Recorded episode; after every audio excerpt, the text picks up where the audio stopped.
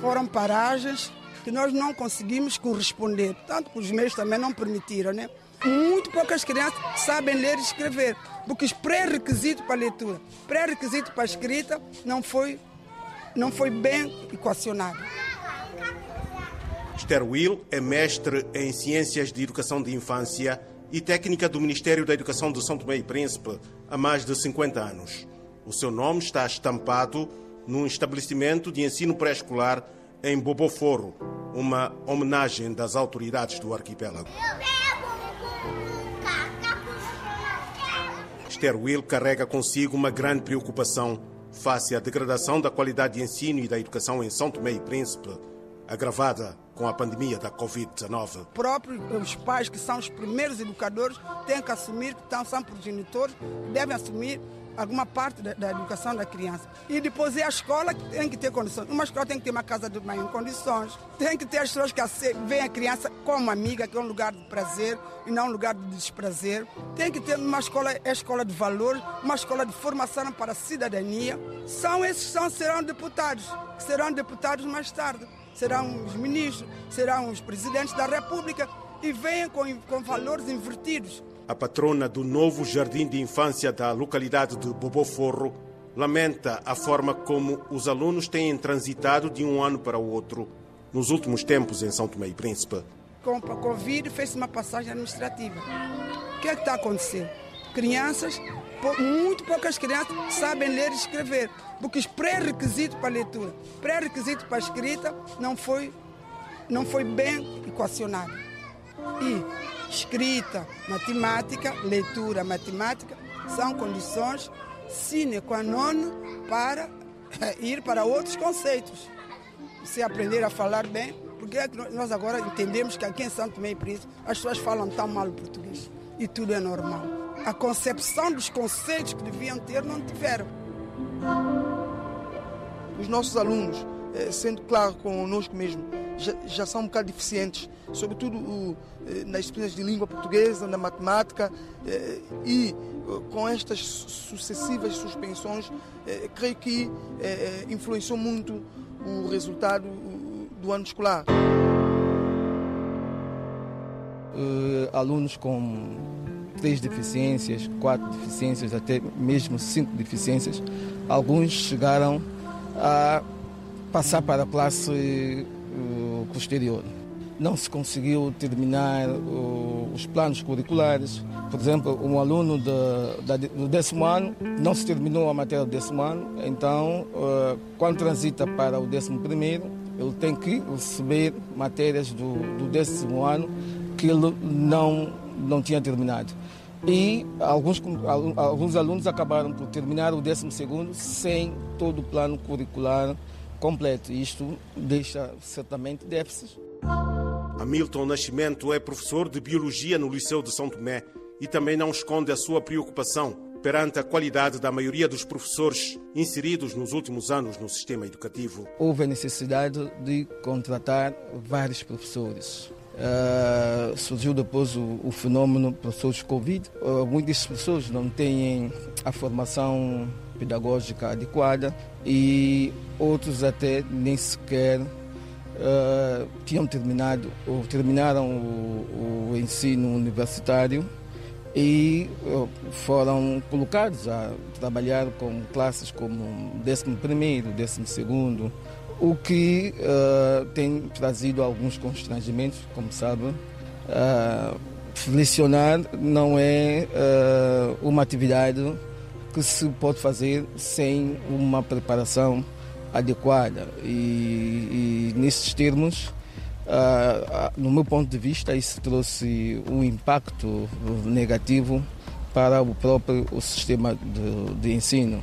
Situação comprometedora para a formação dos recursos humanos e para o futuro da nação, considera Carlos Tini, professor de Direito no Liceu de São Tomé. Vamos ter eh, jovens eh, com dificuldade, que são capazes até de apresentar um diploma, mas com muita dificuldade no dia a dia eh, para, eh, para o trabalho. É por isso que temos jovens eh, que talvez apresentem um documento no plano teórico, mas no plano prático ele poderá ter sim muitas dificuldades. Aliás, nós já temos essa situação antes da Covid e com a Covid acredito que será pior. Na opinião de muitos professores santomenses, as aulas à distância introduzidas com o aparecimento da pandemia da Covid-19 degradaram ainda mais a qualidade de ensino e de aprendizagem no arquipélago. Nós temos caso da nossa televisão, o sinal não, não chega a, a todo o país. É, a nossa rádio, é, que às vezes chega, mas os jovens optam hoje em dia é, por escutar músicas e por aí fora. E em boa verdade também é bom que se diga, é, houve um esforço sim, mas é, o conteúdo depois é, ficou a repetir muitas vezes o mesmo conteúdo e isso torna cansativo. Poderá ter algum impacto no início, é, mas depois é, foi mera formalidade. É, o aprendizado à distância é diferente quando nós temos um professor na turma. Professor na turma há mais facilidade de interação. Podemos interagir, as nossas dúvidas podemos perguntar com mais facilidade. Já à distância, nem todo mundo tem aquela possibilidade de estar na internet e de acompanhar as aulas. Outros que não têm a possibilidade ficam aqui já, já, já com uma certa dificuldade. E mesmo nesse sentido, é, é diferente ter um professor na sala do que ter um professor no ecrã. No ecrã há distração, há aquilo, aquilo, dá para deixar para depois. Mas com o professor aproveita-se agora e pergunta-se agora e aprende-se melhor. A sociedade em si, os alunos em si, não foram preparados para receber essas aulas. Tanto é que nós conhecemos a nossa sociedade.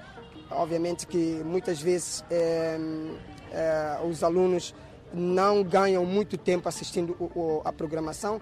E outra coisa que penalizou bastante essa questão é um país com a situação energética instável. Micael Barros, presidente da Associação dos Pais Encarregados de Educação do Liceu de São Tomé, alerta para a recuperação urgente do tempo perdido, apostando com determinação na melhoria da qualidade do ensino. Já sentimos eh, a qualidade do aproveitamento que os nossos filhos têm tido nas escolas. Com a pandemia, obviamente que a situação agudizou, ou seja, piorou. Então, feito isso, Uh, o que temos que fazer agora é unir, nesse caso, os pais mais o próprio o ensino em si e tentar dar o nosso melhor para que o aluno venha recuperar aquilo que de facto perdeu. Nos últimos anos, o Ministério da Educação de São Tomé e Príncipe reduziu a superlotação das salas de aula, mas a falta de condições de ensino é persistente. Os pais e encarregados de educação lamentam também outras situações como gravidez precoce e o assédio às raparigas. Na questão de gravidez eh, eh, nas escolas, na questão da qualidade do ensino, é necessário que haja um trabalho feito no grupo. Eu, eu diria a, a direção da escola, eu diria a, a, os professores, os alunos, as representações dos pais, próprio Ministério da Educação. É um trabalho que envolve toda essa parte, sentar e analisar e traçar uma boa medida para resolver as questões e problemas dentro da escola. Porque muitas vezes quando é Ministério tomar alguma, alguma atitude, quando ela é negativa, todas as outras partes vão culpar o Ministério. Mas se for algo que toda a gente sentou numa mesa, trabalhou e depois implementou, não tem quem vai acusar ninguém. Ainda registro de casos de assédios também nas escolas? Há todo esse conjunto de coisas nas escolas. Infelizmente há tudo isso. Por quê? Porque não há medidas sérias a ser tomadas. Muitas vezes eh, o infrator eh, sente-se totalmente eh, à vontade em cometer casos desses, atos dessa natureza, porque não, não há, não há é, quem, responsabilidade a ser chamada, não há medidas a, a ser tomadas. É, nós não vamos conseguir resolver todo o problema, mas podemos minimizar os problemas. É, nós estamos a falar de décadas sobre a qualidade do ensino e se nós de facto tivermos que analisar ao fundo, ainda não há uma luz verde da qualidade do ensino no país. Então é preciso que alguém faça, faça alguma coisa e esse fazer não pode ser uma tarefa a ser adiada, deve ser uma tarefa já em breve. São Tomé e Príncipe, segundo dados do Programa das Nações Unidas para o Desenvolvimento, está entre os países africanos com os melhores índices no que toca à formação de quadros. Entretanto, esta mais-valia não tem refletido no desenvolvimento econômico do arquipélago, com cerca de 200 mil habitantes. Com tantos quadros que nós temos, o nosso país é poderia estar um bocado mais avançado. Se nós não estamos, quer dizer que alguma coisa está errada e essa coisa tem a ver com a má formação dos quadros. As pessoas têm estado a lutar para ter diplomas e não conhecimento. Carlos Tini também considera que grande parte das formações não vai de encontro ao potencial econômico do país. Não há harmonia entre aquilo que está-se a formar e a realidade. nós podemos olhar para a nossa realidade, olhar para o nosso país e formar pessoas mais ligadas àquilo que pode nos ajudar a, a, a colocar o país na rota de desenvolvimento. É, nós, por exemplo, temos um país é, cercado de mar. Nós poderíamos estar a formar pessoas é, que pudessem lidar com a questão é, marinha e por aí fora.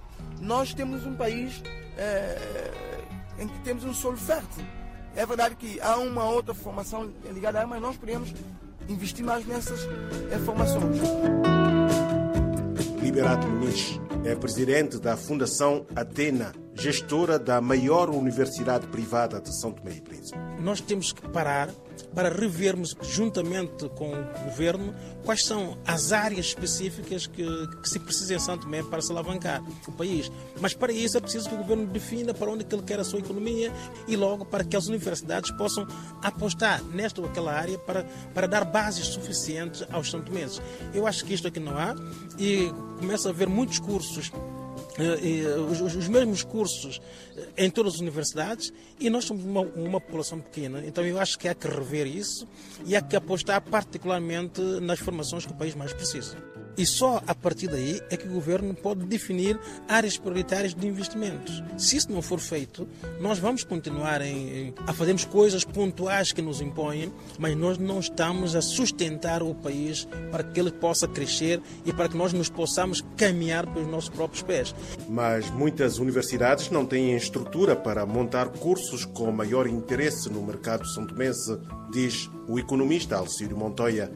As instituições de ensino superior privadas eh, não têm capacidade de investir em cursos com, muito complexos. Eh, e mesmo eh, o ensino superior público, também por causa das limitações do próprio país, das limitações financeiras do Estado e do próprio país e também da própria dimensão do mercado, não, não revela capacidade para desenvolvimento destes cursos que são mais exigentes em termos de investimento. Por seu lado, o economista Arlindo Pereira lamenta o desperdício de recursos humanos nos setores públicos.